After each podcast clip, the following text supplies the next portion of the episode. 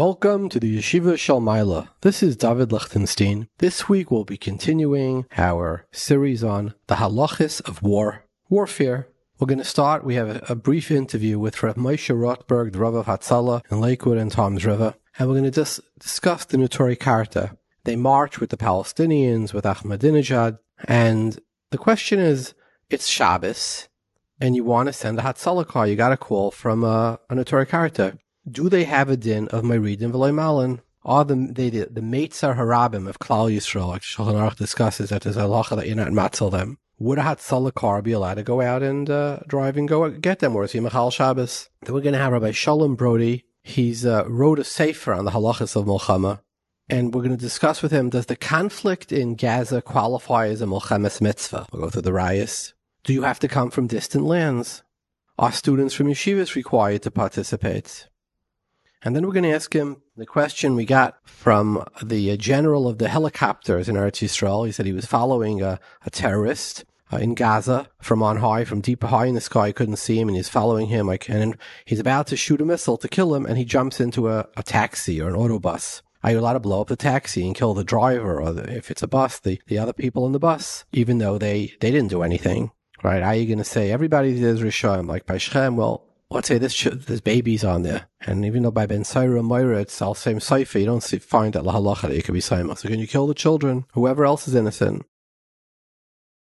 Here's another question: Is there a chiyuv to bury terrorists according to halacha? So we'll continue the halachas of warfare.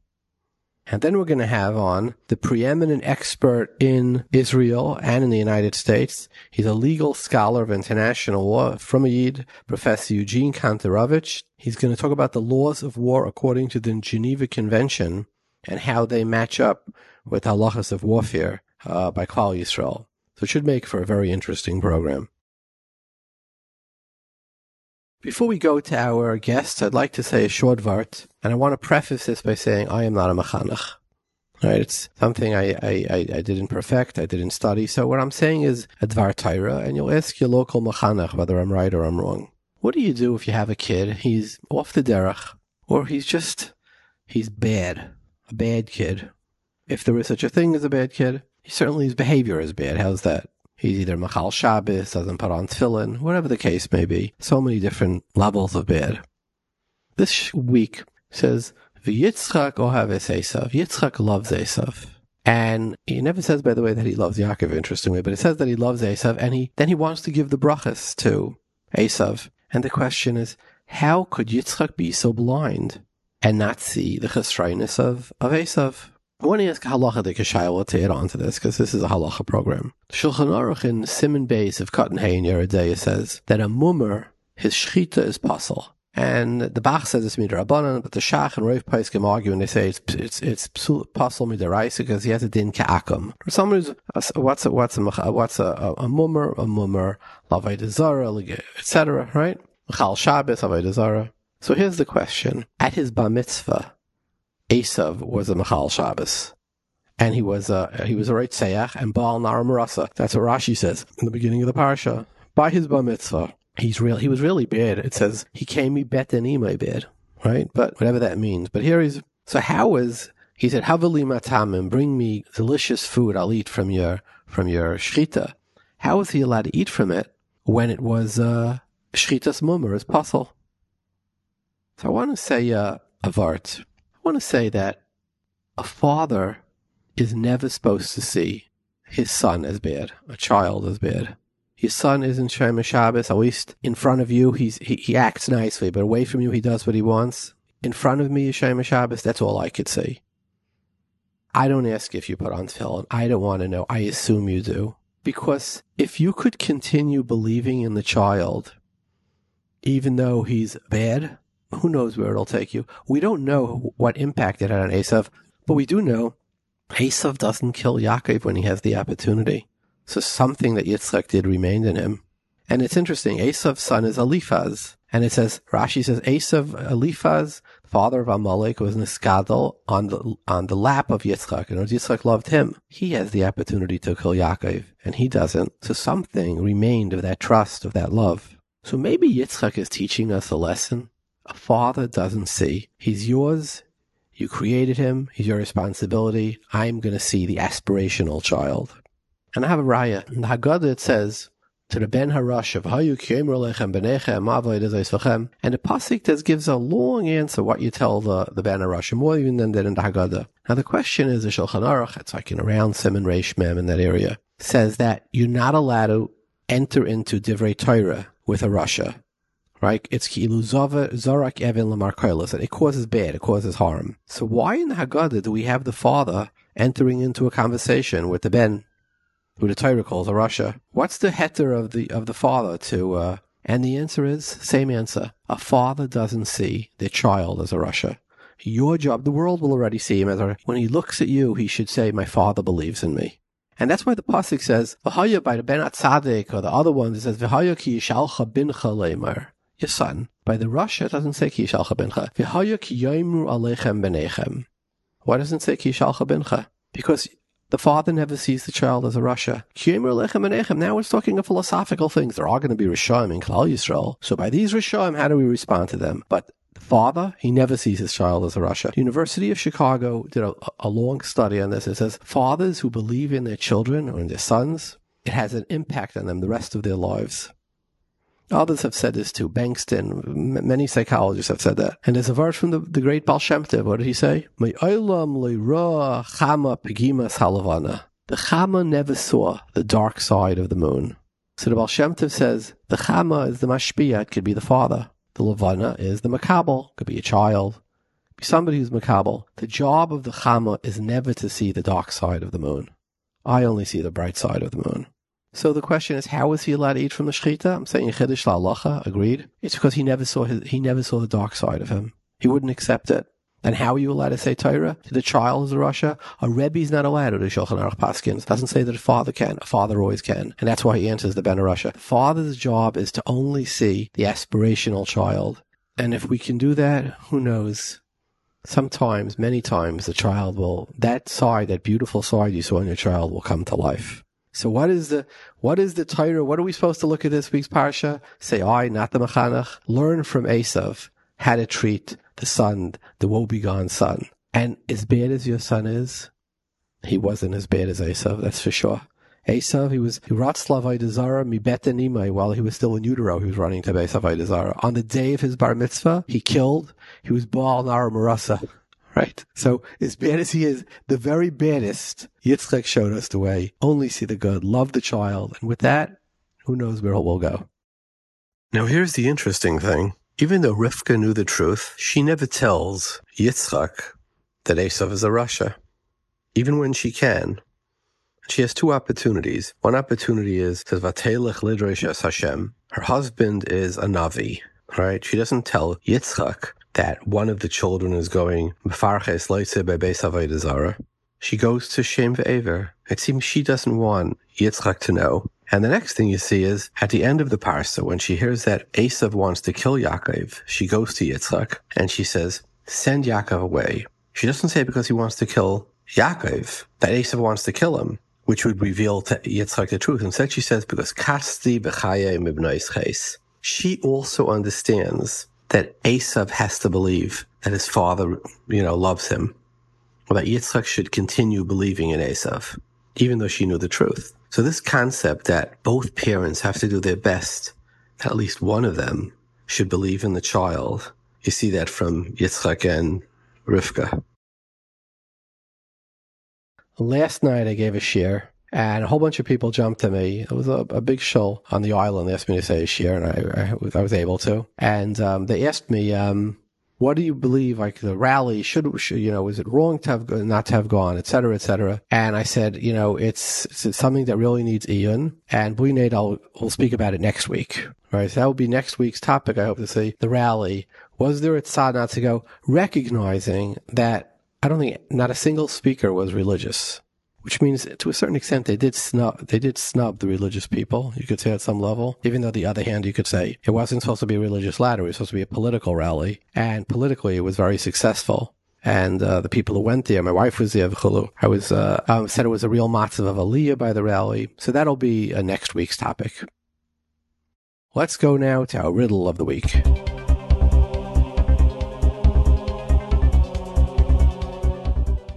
two riddles. What does Yitzchak tell Yaakov? V'yitin l'choetz birchas Avram.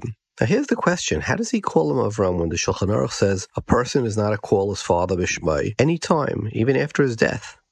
He says, Abba Murray, you, never mentioned call your father by his name. Would you say your father's name?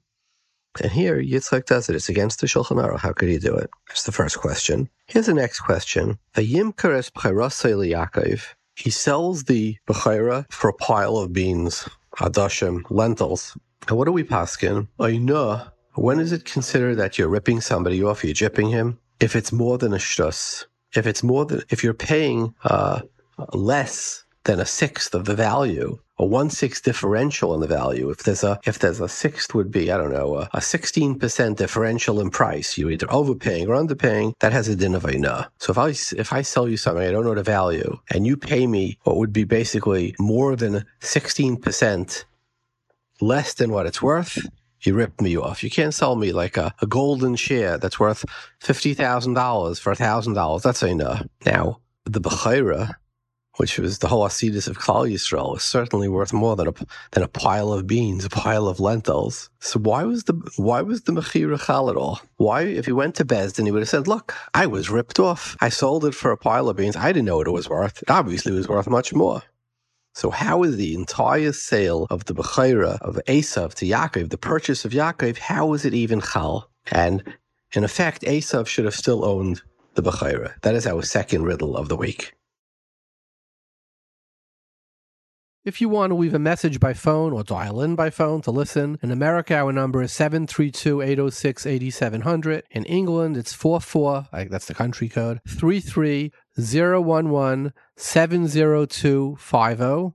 In Eretz Yisrael it's uh, 02-372-0304. Now let's go to our wonderful guests.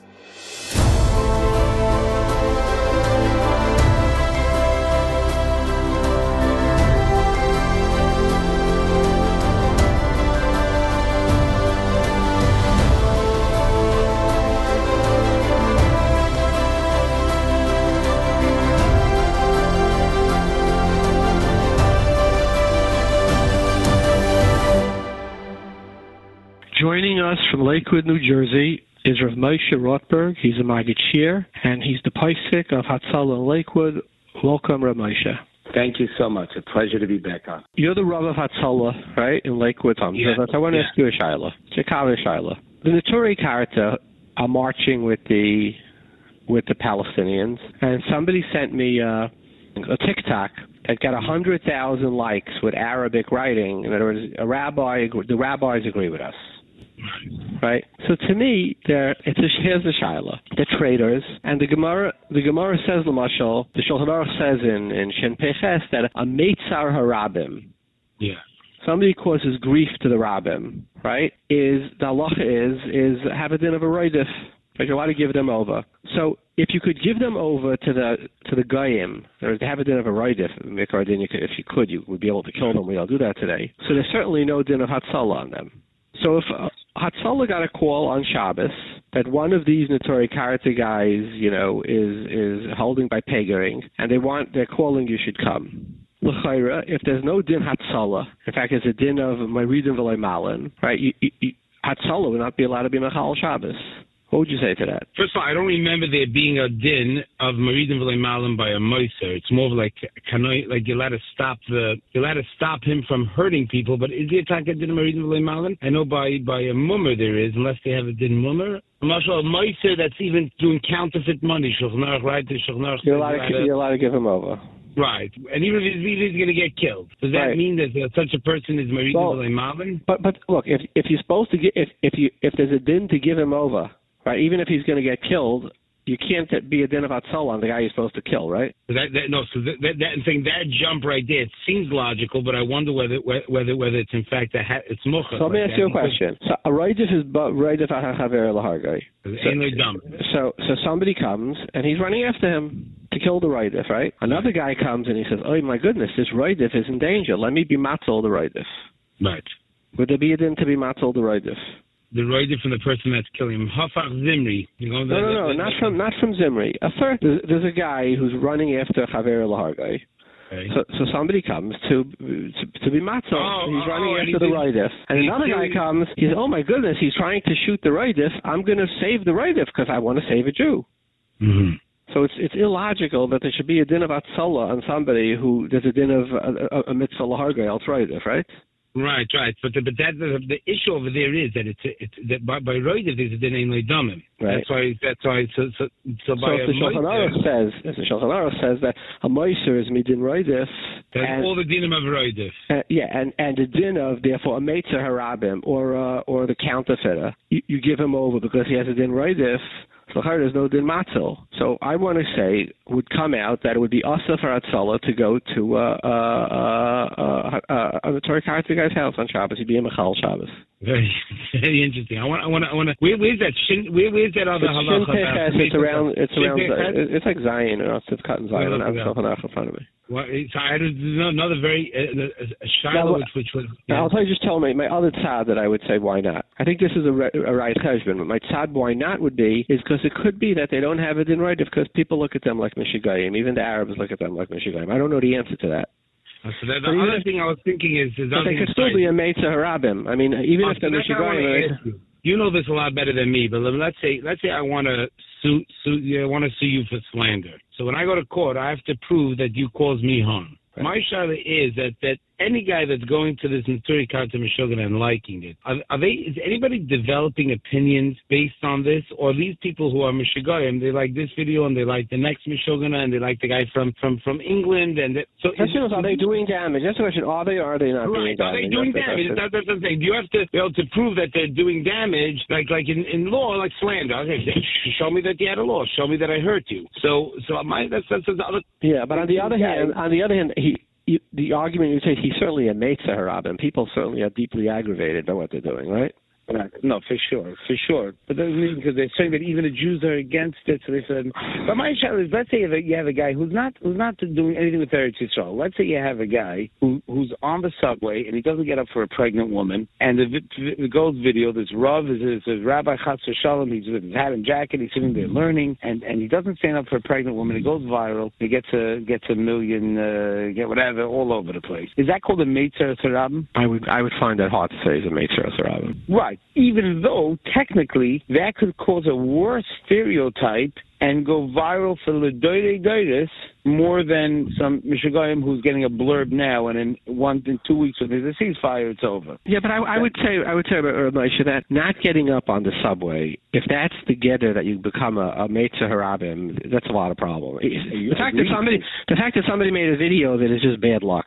You know what I mean? But but not not, getting up on the whereas marching with, with enemy with your lavush, going to Hamas, going to Ahmadinejad, and these and marching with them, the argument would be that's much that's uh, that's oh. an act of a Meitza Harabim. Oh, no, so not getting up on the subway is not an act of a Meitza so I was I thought you were coming from there. I didn't know how you were going to be. When when you were starting asking me the question, I thought that's what you were going to kind of, which means like this: if I go, if if, if Hitler is marching now, and I have a bunch of secular Jews that say, you know what, you're right, you need Judenrein, and they go and dance, they go march with with with Hitler. That to me, that if you're joining forces with with with such Rishayim, I mean, you, you're joining them. I wonder also that in itself is that would be Meitza Tadab, empowering them, emboldening them. Yeah, I think so. You know, validating them. Yeah, it's a, it's a good. That's a that's a great shot. So I'm just I'm just being stelling as a Rav of Hatzalah. I don't know if you have in, any Neturei Karta in your area, but I would say La Halacha. It would be Asat When I give the shir, when I give that Salah shir tonight, can I say this over this question? Absolutely. Yes, Yeah. I'm, we're going to talk about it tonight, and there's uh there's uh yeah. I have a okay. also from the Zakis bias. Okay. Agresi Ashikai. Thank you. Thank you. Thank you. Joining us is Rabbi Dr. Shlomo Brody. He's the executive director of Ematai. It's a not-for-profit uh, that helps the, with dilemmas of end-of-life care. He's the Jerusalem. He's a Jewish law live columnist for the Jerusalem Post. He was a Rebbe for many years at Yeshiva, ten years at Yeshiva HaKosel. He writes in Torah journals and magazines, and his Sefer, A Guide to the Complex Contemporary Halachic Debates, it won a national uh, award. And his newest Sefer, Ethics of Our Fighters, A Jewish View on War and Morality, is coming up. It's going to be published in the coming weeks, and that's what we're going to be discussing. Halachas of Jewish War. Welcome, Rabbi Brody. Thanks so much. Great to be with you. So, Rabbi Brody, would you say the war in Gaza is a Milchemes Mitzvah or not? I think it's clearly a Milchemes Mitzvah. I mean, the classic example is we're being attacked and we're coming to be uh, uh, under attack and coming to defend ourselves. One of the three categories of Milchemes Mitzvah, according to the Rambam, is you know Canaan, of course, and Amalek, and then this case of self-defense wars. It's hard to see how it's not Milchemes Mitzvah. I mean, but I think the lashon Rambam is is it's by a melech, and there's no melech bisman as so Melech would mean Bisman Abayis, Sitzer, or Mitzumim. So could it be that Tsar HaTzoyres refers to when there's a Melech? I don't think so. The Meiri in the Sota already says that it could be the Melech or those who are leading manhigim of the Jewish people. Barbanel says in Dvarim as well, Perikov. I think it's been understood that the Melech can be replaced in one form or another by leaders of the Jewish people who have the right and obligation, not just right, to, to defend the Jewish people. And that's Milchemes Mitzvah. Okay, and I would just add on to that that the the, the Ramban in the Sefer Mitzvahs also says that exact lashon. He says Melech and Sharmanig, something to that to that uh, language. So, um, absolutely, would people from America have to join for a Milchemes Mitzvah? So, in general, Milchemes Mitzvah is obligation on all, all Jews. You know, the Lashon and the Mishnah and Sotas a koyotin, a filo khatam, lechadrov, a kalam khupatha and uh, that would imply that everyone is obligated, but you know we don't have to. We should fight, of course, in an organized way. So if you're fighting in an organized way, and depending on who the Jewish people need, uh, those are the people that need to come out to, to fight. Uh, I don't think Baruch Hashem we're in a situation where we need people coming from America to fight. Uh, but in theory, we're all obligated to be a part of the defense of the Jewish people. And if we're not fighting, then we should be doing other things to help the Jewish people. So let me ask you a question. I, I got this question from the head of helicopters in the Israeli uh, Air Force. He says he's following a terrorist. So he says it was like an hour or two. They have him. He's pinging him. They have like you know data how they could follow his phone. And finally, he comes out into the open. He's about to pull a, a trigger to kill him with a missile, and the guy jumps into a taxi. He says, "Am I allowed to kill the taxi driver too? Because the taxi is going to blow up or not?" So I think the answer is yes.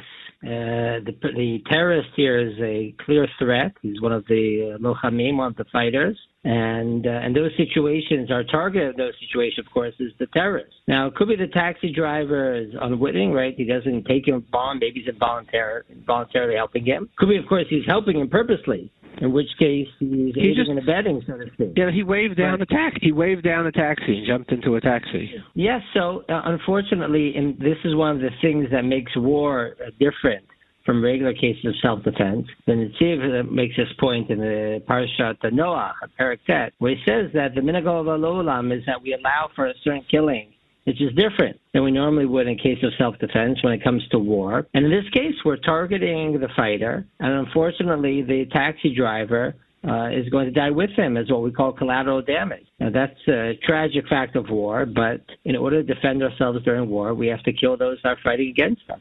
Okay, let's say he jumped onto a, uh, a bus that had 30 or 40 people on it. So it depends a little bit here in that situation about how much of a threat this person is, this terrorist is. Because it's tragic situation, of course, he's on a bus. But if he's using the bus and, and we won't be able to get him at another time, another occasion, in order, and then before he would kill uh, Jews and kill, shoot at us, then we'd have to take him out beforehand. And unfortunately, that would uh, kill or endanger other people as well. Now, clearly, in that case, you know, we'd want to have a situation where, if possible, we can isolate him and separate him from the others, the non-combatants. Now, that's certainly a goal we should have. My own Rebbe Rav Lichtenstein Zatzal was very uh, forceful about this fact. And we should try, when possible, in order to minimize casualties on the other side. Shlomo Goren, first chief rabbi of the IDF, said the same thing as well. But when push comes to shove, if he's going to be going to this bus and he'll be shooting from the bus and uh, targeting us and possibly no, he's not shooting from the bus. The, the, bus is a city bus. It's, it's, it's taking people from one place to the other. So in that case, we'd have to make a, a judgment call. Do we think we can get this guy another scenario? Another Let's say you can't. And so if you can't, well, it depends what can't. So if he's going to run off and uh, and then we'll have to fight him another day. You have to make a decision whether you think we can get him on another day or not. But if it's a suffix where you feel that he's going to be able to uh, kill us before we can get to him, uh, then this might be our only opportunity to do it. In the Western world, they call this the question of proportionality. Proportionality means that you always take into account the military advantage for what you're doing.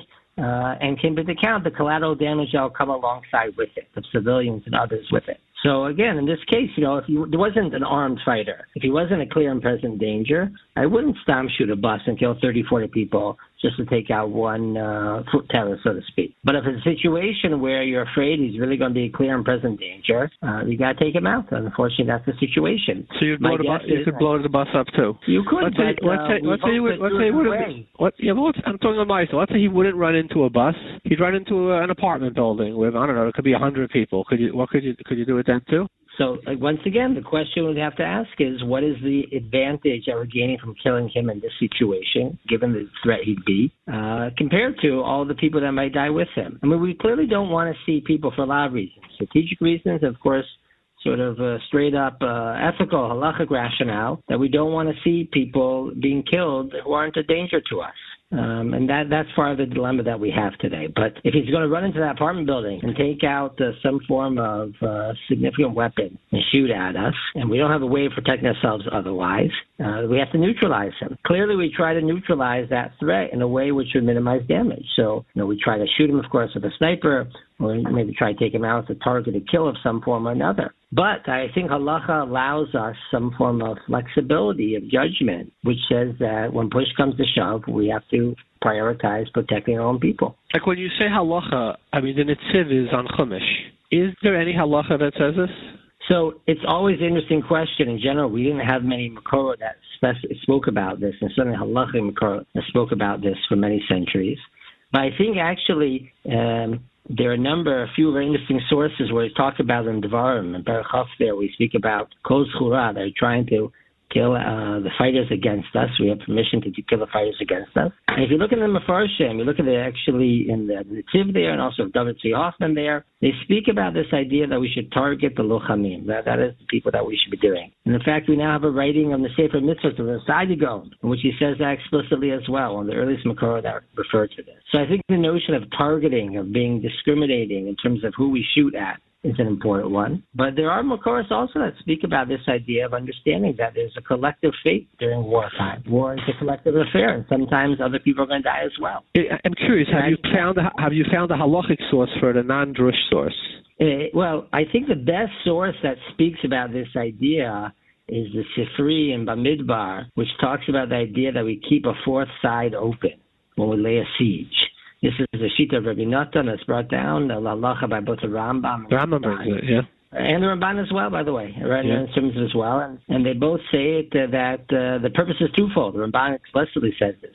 It's partly because we should show even rachamim, even on our enemy sides in a time of war. It's also a strategic fact. If people know they have a way of staying alive, if they don't fight against us, they'll run instead of fighting to the death. That's beneficial to us. I think that's a very important makor, which teaches us this idea of saying we don't want to kill everyone. We want to try to just kill those who are threats to us.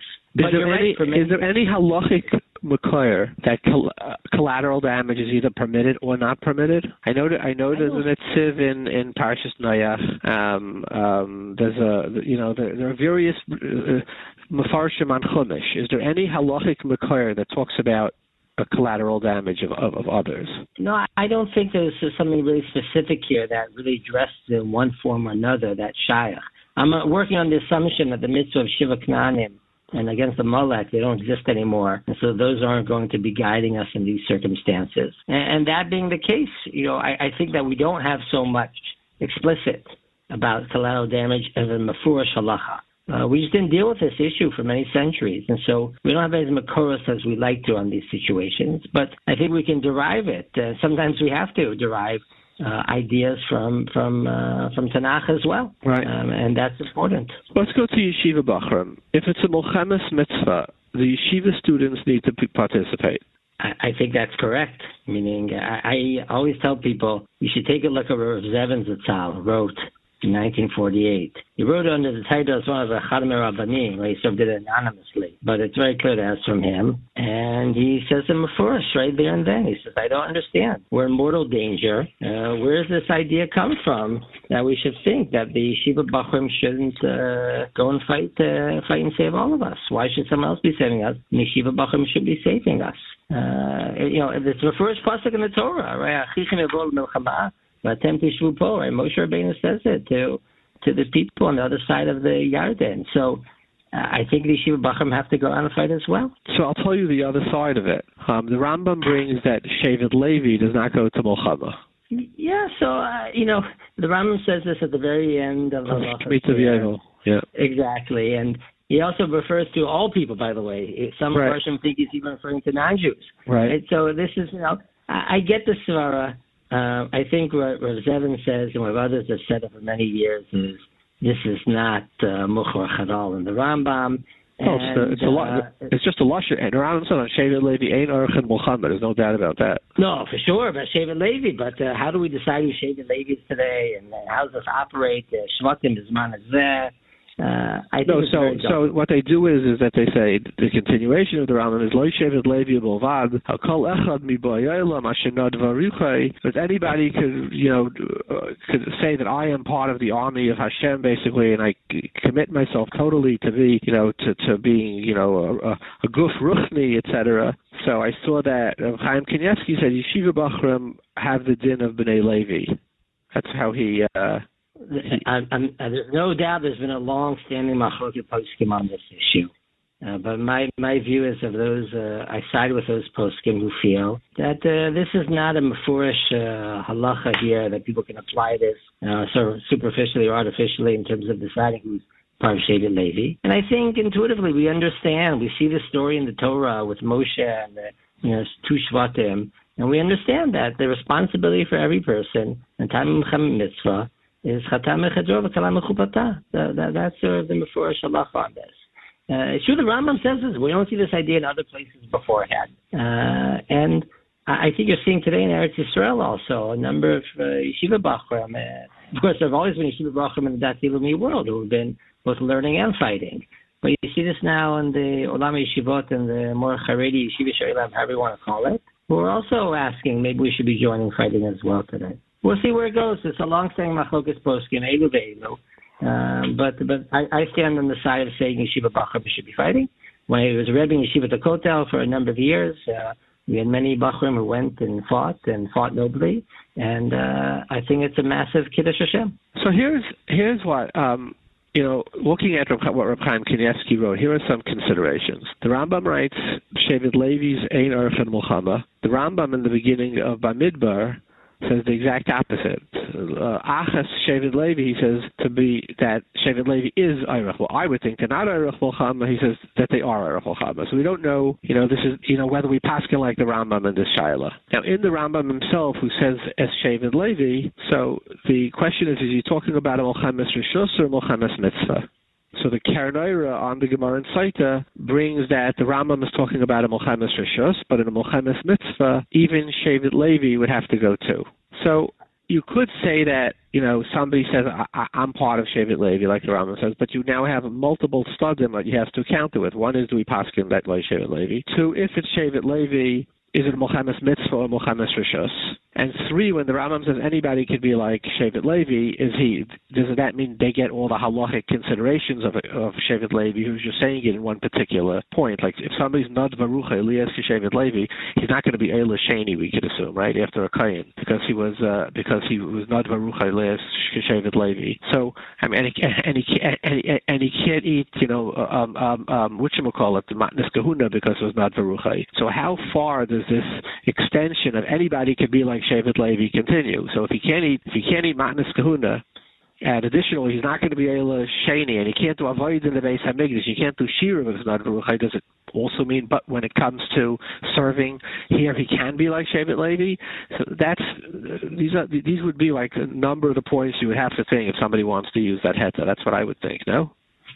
I think so. I think so as well. It's a, and it's a stretch to say by default everyone is able to to make such a uh, declaration of themselves and, and make themselves butter from from serving the Chamas mitzvah. And there's also other sources as well. The Yerushalmi talks about uh, Asa brings people, even uh, the teachers and the students, no one is exempt from it. The Aruch says that, you know, there's no exceptions in these cases because you can't have a situation. It's Mefurish Mishnah where people, there's no exemptions on the Muhammad mitzvah. So, you know, Lamaisa, I'd be open, of course, to ideas of saying that some Yechidi Skula should have such a situation. Um, and, you know, we have very valuable, and there's no doubt Torah studies, of course, have a very strong value and have a even protective value to Am Yisrael. But uh, we need everyone serving, and we see this right now. We see what's going on in Eretz Yisrael. That uh, we need people. Unfortunately, we're in a matzav. It's not Pasha. With Hamas in the south, we've got Hezbollah in the north. We have multi-front wars coming, in the, unfortunately, in the coming years. We need to get people fighting. Uh, this is just what we need in order to to live and thrive and survive in Eretz Yisrael. Is there any chiv to bury terrorists according to halacha?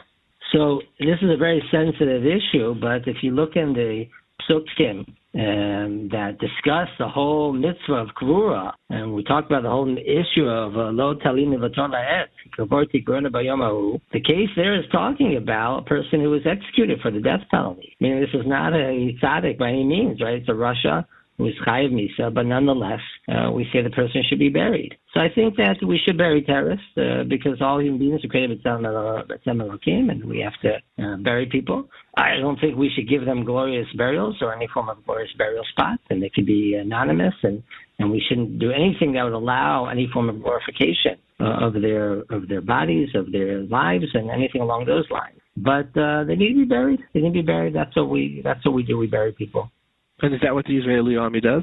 The Israeli army buries people. They bury all the terrorists, and they also use it as a uh, uh, ultimately for a bargaining chip. Meaning, at some point when there will be exchange of prisoners or exchange of casualties, so the Israeli army will send back those bodies. We have uh, no need for them, or whatever's left of them at that point, and uh, in order to bring do, bring back our soldiers and be Mekayim the mitzvah of Mace Mitzvah. Uh, so that's what we do.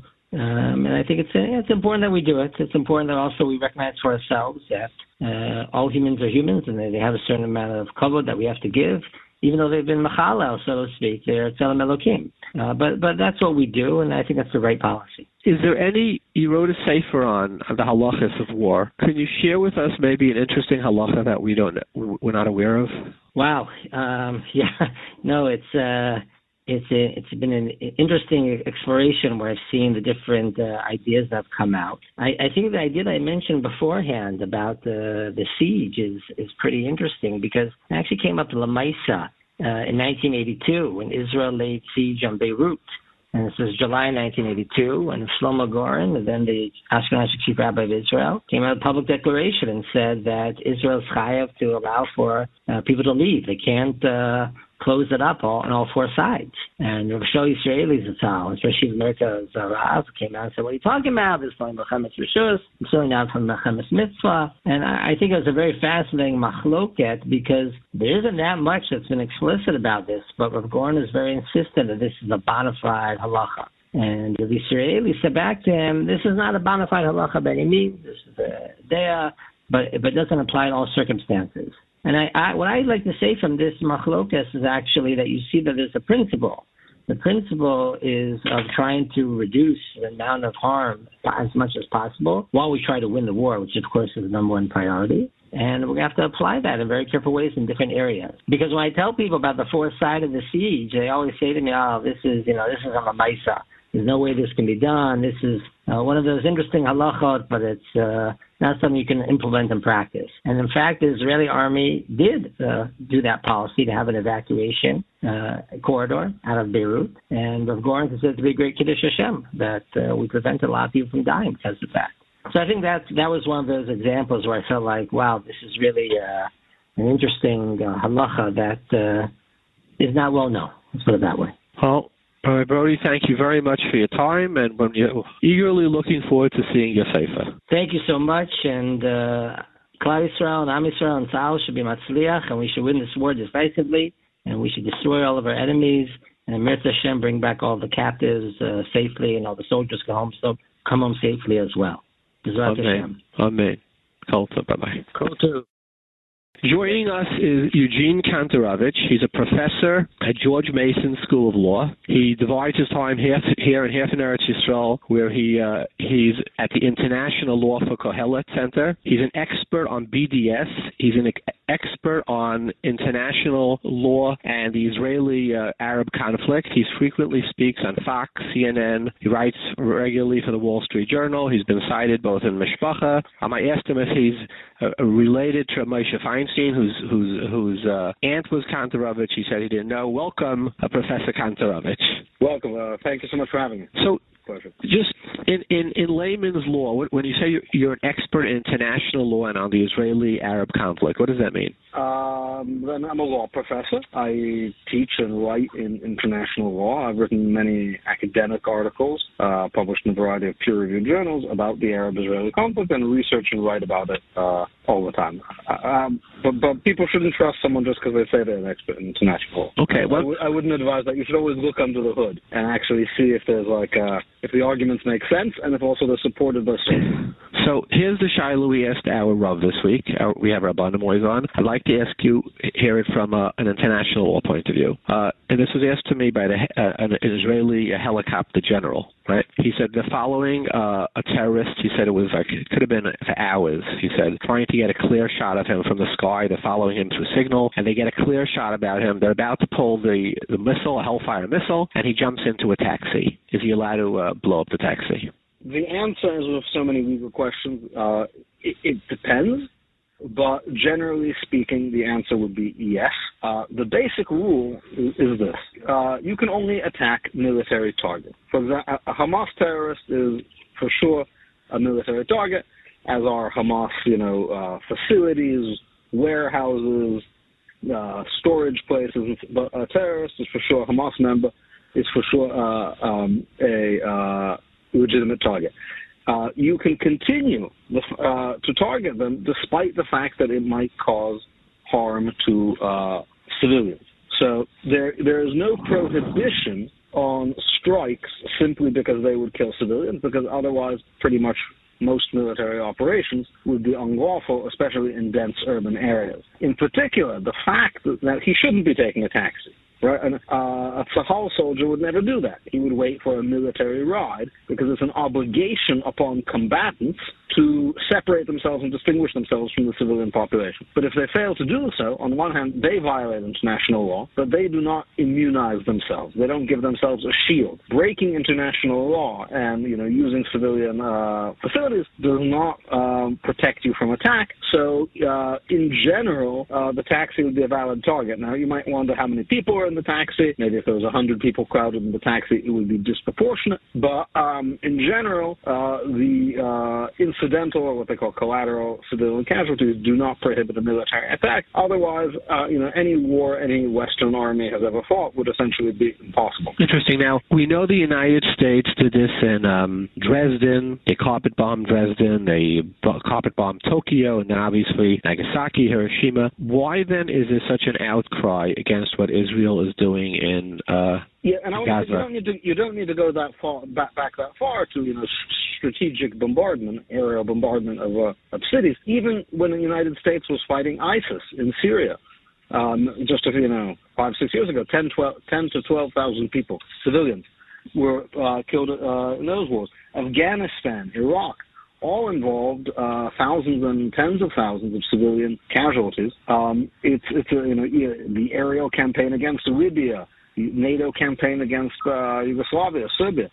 So it is essentially impossible to have a um, to have a a, a war uh, without civilian casualties, especially if the enemy actually, instead of trying to protect the civilian, tries to maximize uh, casualties. So the now, for sure, the listeners have heard much more on the news about Israel's siege of Gaza or Israel's campaign about Gaza than the 240 something day, 30 day American campaign uh, against ISIS in Syria and the siege of Mosul or the siege of Fallujah, where America blew up 16 mosques, the American destruction of the hospital in Mosul, which was pur- purposely targeted. Um, and, you know, the reason, so, so it sounds problematic because there's a focus on it. And if you always zero in on one thing without any context, it's easy to make it problematic. The question is why, um, I think it's quite clear that in a variety of contexts, in many areas of international law and politics, Israel is treated differently from any other country.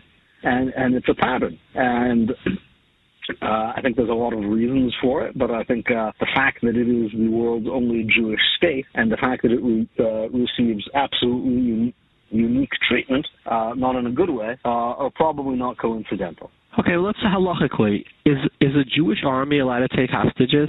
Um, so I'm not a person. Okay. international law. I'm Okay, international law. uh, law. Can can the Israeli army take hostages? Uh, hostage taking is strictly forbidden. Hostage taking is forbidden, but you can, you know, you can take prisoners and you can you can trade them. Um, that is, of course, that, that that is under the law of war. You're not. What about civil? Can you take civilian prisoners? You cannot take civilian prisoners. You can only take prisoners who are participating in hostility. Now, Israel happens to have a lot of those already in its custody. Israel has, you know, thousands of Hamas prisoners. Right. But the point is, you know, normally the idea the idea of taking hostages is that the other side wants them back. Uh, you know, it does not seem that Hamas values its civilians particularly. Indeed, Hamas's entire strategy is focused on maximizing its civilian casualties in order to uh, in order to inflame international opinion against Israel. Hmm. Now it's interesting. If you're fighting an enemy who doesn't fight by any laws, doesn't never signed the Geneva Convention, kills you know women, children in barbaric ways, does that give you uh, as a as a, an army leeway to change any of the ways you act? Um, you know, the, the, it may open up possibilities to, uh, for example, prosecute or, or target uh, the enemy enemy as unlawful combatants, similar to uh, you know what uh, the Bush administration was trying to do with Al Qaeda fighters. It does not give you greater latitude you know, in terms of civilian population. So the fact that Israel signed the Geneva Convention obligates it in terms of its um, treatment of, uh, of civilians. But the Geneva Conventions actually give you a lot of flexibility. That is to say, international law, I think, permits Israel to do everything it needs to do, everything it would seek to do. It's only fake interpretations of, of international law. But you touched upon something. There's a basic premise in the international law of war that, you know, because one side violates it, doesn't give you a sort of uh, oppor- uh, um, does not uh, permit retaliation on the other side. So let's say one side shoots prisoners, you can't go shoot their prisoners. But what's typically contemplated is um, that a party will periodically break international, break the laws of war, or violate the laws of war sometimes, but keep the laws of war in other times. And even Nazi Germany kept the laws of war much of the time. They had regularly uniformed combatants. They generally separated themselves from the civilian population. They were at least interested in protecting their civilian population. Hamas is something, you know, quite different. Uh, they have actually hacked or reverse engineered the laws of war and developed tactical approach which is actually based on doing everything to exploit Israel's compliance in the law of war and making their entire strategy based on knowing that Israel will um, will try to follow the law of war and trying to use that as a shield and exploit So, and there is really no good treatment in international law. You know that has not has, has not been well fleshed out. It's not what the Geneva Conventions anticipated. A side that wouldn't just you know sometimes violate them, but would actually base its entire approach on doing international law of war backwards. Interesting. What about um, the treatment of Hamas um, terrorists? If you catch a terrorist, somebody who's decapitated somebody, etc., are you allowed to kill him, or you have to take him prisoner? Uh, there's no place for summary executions, but certainly they can be tried and prosecuted for the crimes they've committed, and that does not need to take place in a civilian court. Um, and certainly the death penalty is something that is possible. Israel does have the death penalty for uh, certain terrorist offenses, and there's new legislation being pursued in Israel um, that would sort of simplify uh, the process of prosecuting the several hundred uh, terrorists that were captured in the aftermath of, uh, uh, of October 7th. It is a crime. Normally, if you capture a soldier who's a lawful combatant, you can't prosecute them. But soldiers have protection. But the fact that you're fighting in a lawful, regularly constituted army, even if it's on the side of a, an aggressor or, or a country that's otherwise acting in violation of international law, gives you protection. You cannot prosecute enemy soldiers. But terrorists, because they're not lawful soldiers, they're not fighting in accordance with the law of war, you can in fact try them uh, and punish them. Yeah, but here's the problem. Okay, so Israel does not believe in capital punishment. So you have terrorists who. That's not actually, that's not necessarily true.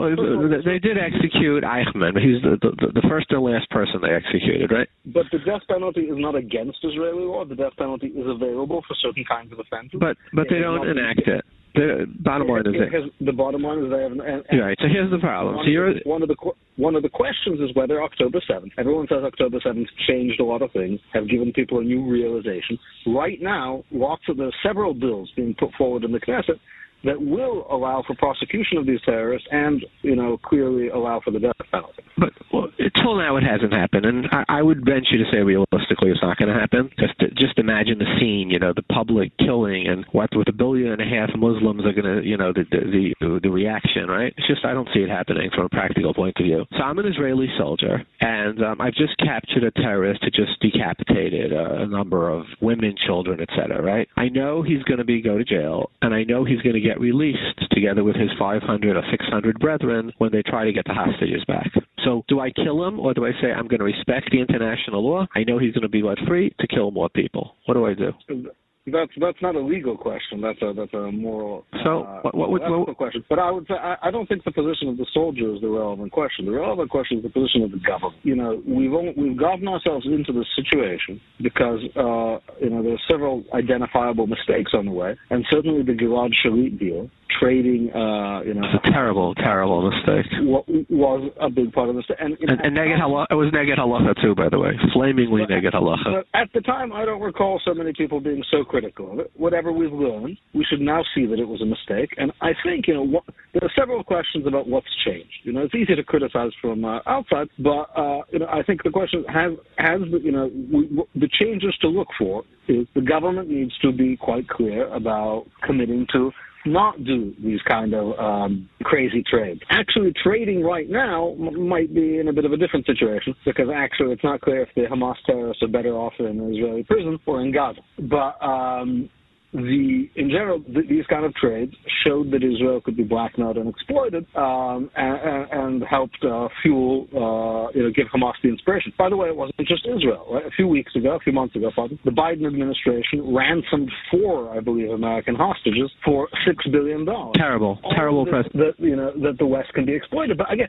you know, you're saying. By the way, when you say it's new, when you say this is new, and it, we're looking back, the, the Gemara in in it's a Mishnah. It's not the, it's not a Gemara. It says you don't ain't Why? Because they're going to take more, and it, it just gives them. So it, this is not new. It's very old, and this is going back to a time when when, when hostages were ransomed very commonly, and they said we don't do it, right? And and right. the Rishonim say even b'makom pikuach nefesh, right? Possibly Taisus disagrees, but it's, it's not it's not brought la in a Taisus, etc. It's certainly not in this case where you're releasing right from. So I don't think there was anything new about it. It was something very old about it, and and and and, and, and to me it was open and shut. But regardless, um, I'm that soldier, and I'm looking at this terrorist, and um, I know um, after everything's said and done, there's going to be 600 of them. I want to I want to push back on this. I know. You know, uh, we should not take that for granted. That what? We're not the we're not the soldier. We're the public, and I think you know it's crucial to you know demand that such deals not be made. I don't think it's obvious. To but they they may not do. So let me ask you. They they're not going to do a thousand anymore for one. But if they want to exchange two hundred of these murderers for two hundred hostages, they're going to get them. Uh, right now, by the way, like I said, it's not clear that the uh, terrorists would be worse off in, uh, in Israeli prison than uh, than in Gaza. I, I agree with that. But bottom line is, I'm the soldier, and I have to say, I'm looking at somebody who's a who's a mass murderer who's going to get released, and I have the ability to kill him now. I know you're you're you're you're you're a lawyer and you can't answer this question. But to me, it's it's it's if I was that soldier, I'd really struggle with it. You know, I think that I think uh, the soldier also thinks about a lot of other things, like the fact that he'll likely be punished for this action, as as as as, as has happened. And you know, I don't think it's fair to put it on the soldier. Uh, right? It's the responsibility of the government to make sure that these people are punished, that they don't get out. And that's what I agree that the, there's going to be significant diplomatic obstacles to the prosecution of these terrorists but it needs to be something that the public is absolutely insistent on. Because in fact, in fact, are, it is hard to otherwise ensure that they will not at some point be set free, if not in an exchange, then in an amnesty for you know being know a medical release or, or, or something else. And you know the we these are the worst crimes since the Holocaust against the Jewish people. Uh, the Hamas acted in many ways worse than the Nazis uh, the Nazis did not, fil- you know, did not um, film their atrocities for public consumption. Right? They were afraid the German public would be turned off if they actually saw what was happening. unlike Hamas, which puts it on their uh, on their YouTube and the Telegram channels. So they need to be punished in a, in a manner comparable to how the Nazis were punished, with with trials. Um, you know, and it, there's going to be evidentiary difficulties. It's hard to know uh, who did what, but um, but that, that's a, an essential component of basic justice. And it should not be the responsibility of individual soldiers, it's the responsibility of the Israeli government. Okay. Um, if you were uh, if you were a judge and an Israeli soldier did kill the guy, you said, "Look, I know he's getting released. He's a mass murderer." Who'd you say? I don't think ju- judges can't. Again, it's the same answer. Judges can't take these things into consideration. It's the job of the government, right? What, what you're, you're you're you're talking about a model in which hard choices have been devolved onto low-level actors who shouldn't have to take responsibility. Right? The question, you know, the question, why would they be released? Because because there's a billion and a half Muslims and six million that, Israelis. That's why. That's not a that, that's not a reason. I think most Muslims don't care about this at all. And I can tell you, the reaction from the West has been stronger than the reaction from the Muslim world. Okay, another question. Actually, you, I, I, can I, I can tell you the Prime Minister of Canada is saying harsher things than uh, you know than than the uh, King of Saudi Arabia. Hmm. There's diplomatic pressure, but it doesn't say anywhere that you have to listen to diplomatic pressure. Diplomatic pressure, you know, the question is what are the levers? What leverage does the Prime Minister of Canada have over Israel? Really, not much. So, you know, principally the leverage is that we seem to care. Well, I, I would say that world opinion is very important when you get you buying your weapons abroad. Well, your economy your economy is contingent on you know trade with other countries like we don't we don't live in a vacuum israel is too tiny it's not like russia that could say we'll just live in our own vacuum um, I can tell you that there is not a serious prospect of international trade sanctions. Trade sanctions are hurtful to the countries imposing them. That's really not something we're we're dealing with. But at a certain point, you need to have you know your your priorities straight. I, I can I could just see the spectacle of an execution of a terrorist. That's that's you know. There would be there there, there would be a, a lot of commotion, and can you also imagine? Uh, these are hard these are hard choices. Also imagine the spectacle of the non-execution of a terrorist, of someone who we know committed those crimes on October seventh, living to a, a ripe old age or not being fully punished. Yeah. Do we have to bury uh, enemy combatants, Hamas terrorists who are were you know, were killed?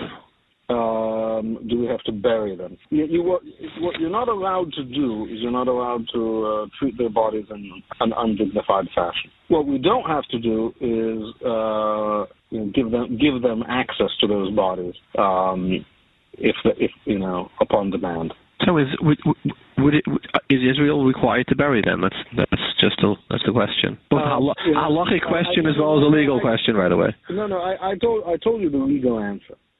The, what the the law does not speak of like burial versus cremation. But, Right? You see what I mean? You're asking a specific uh, question. The you know the law, international law is not like uh, the Shulchan Aruch. It doesn't have like a detailed answer about everything. You're not allowed to treat the bodies in an undignified manner. That's what international law says. Yeah. What, what, what if they're Buddhists? What if they want to be cremated? Who knows? Yeah. Yeah. Asking all the international legal questions.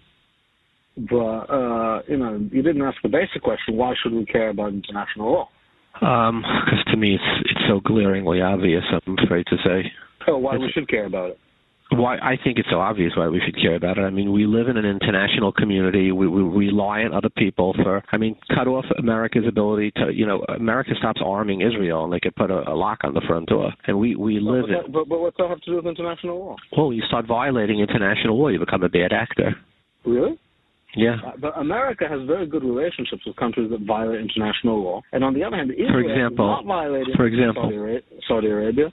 Um, that's because that's because Saudi Arabia holds the, the oil hammer over their head. So oh, it's, okay. So, but now now you've changed the statement. No, no. I'm saying that you you can be a bad actor if you have if you're if you're a big enough actor. If you're a heavyweight, you, what do you tell a what, what do you give an 800 pound gorilla? You know. You're worried about thanks, but let me get back to the innocent. I I think there's good reasons to, to follow international law, but we should not expect that following international law is going to give us good relations with these countries that you think we're dependent on. And I'll give you the proof proof. Israel is in fact following international law, and it is not gener- it is not being treated as a good actor by many countries that should know better, not because they are or are not following international law, but because they have other independent ideological, domestic, political, and other reasons for doing so. Which means Israel, uh, we should, Israel should not be like Charlie Brown and the soccer ball, right? In the Charlie Brown comic strip, there's this girl Charlie Brown wants to be friends with and play football with, Lucy,